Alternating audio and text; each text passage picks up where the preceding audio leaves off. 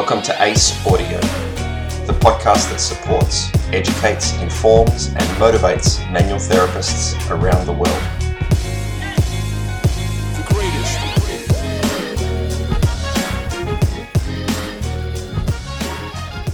Welcome to another podcast from Advanced Clinical Education. My name's Bodine.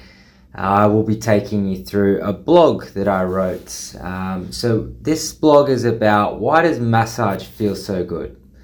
The feeling of receiving a massage is craved for various different reasons, including relaxation, pain relief, treatment of painful, tight, and sore tissue, injury recovery, and chronic pain. The list goes on, but why does it feel so good?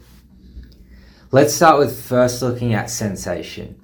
All sensory information from the periphery makes its way back to the central nervous system via afferent pathways. It reaches an area in the brain called the somatosensory cortex. This is an area of the brain that has all regions in the body mapped to it. Areas that have more neural sensory representation in the body have a larger area in the brain, for example, our hands and feet. So it's not until a nerve impulse makes its way all the way to the somatosensory cortex that is, is interpreted as a feeling of touch, sharp, hot, cold, vibration, etc. The messages from the periphery are very important to alert us of our surroundings and protect us from danger. But what is important to note is that nerves do not detect pain they detect potentially harmful stimulus and send that message to the brain. These are nociceptors. The brain then decides what is painful or not painful through a complex interplay of different brain regions. This, of course, should help us to understand or question why everyone feels pain differently. Now, there are multiple different receptors in the body that have specific jobs to detect different types of stimulus. Let's look at the different nerve fibers. We have low threshold fibers that detect touch, vibration, and proprioception. They're very fast. This is important as it constantly makes us aware of our surroundings. Now, some of these fibers are called the A alpha fibers. This is the largest and fastest. They provide our central nervous system with constant feedback about our body position, our posture, and muscle length tension relationship. These are proprioceptors. Now, you've probably heard of the muscle spindle and the Golgi tendon organs. They are proprioceptors. The A beta fibers then detect pressure and touch. The A the A fibers are referred to as low threshold fibers and they are much easier to activate and they're very important to provide information to our central nervous system about our surroundings. These fibers are surrounded by a protective myelin sheath, allowing them to send messages to the central nervous system very quickly. These A fibers are what will be primarily activated through manual therapy. We then have slightly smaller fibers that detect noxious and potentially harmful stimulus. These fibers are lightly myelinated and they have a high threshold, meaning that it takes much more uh, pressure or a higher intensity stimulus to be able to activate them. They are responsible for alerting us to danger. These fibers are called A delta fibers. And then we've got our C fibers. They are the smallest fibers and they do not have a protective myelin sheath surrounding. So these messages tend to travel very slow and they're the main nociceptors, the nerves that detect danger. They also have a very high threshold and they give us that feeling of heaviness, aching, a diffuse pain that's non specific. Now, let me give you an example of how they might all work together. You kick your pinky toe on the edge of a coffee table in the dark. We've all felt this feeling before. The first thing that you realize is that you've kicked your toe. This very fast message from the A delta nerves has made its way all the way to the somatosensory cortex.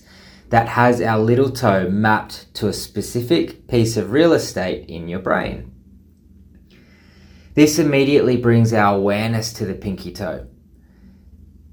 We often wait a second and then we experience the second pain. This aching pain makes your toe feel like it's four times the size that it should be. That horrible throbbing pain. These are the C fibers. Your next reaction is then to grab onto your toe and hold it and rub it because that's what makes it feel better.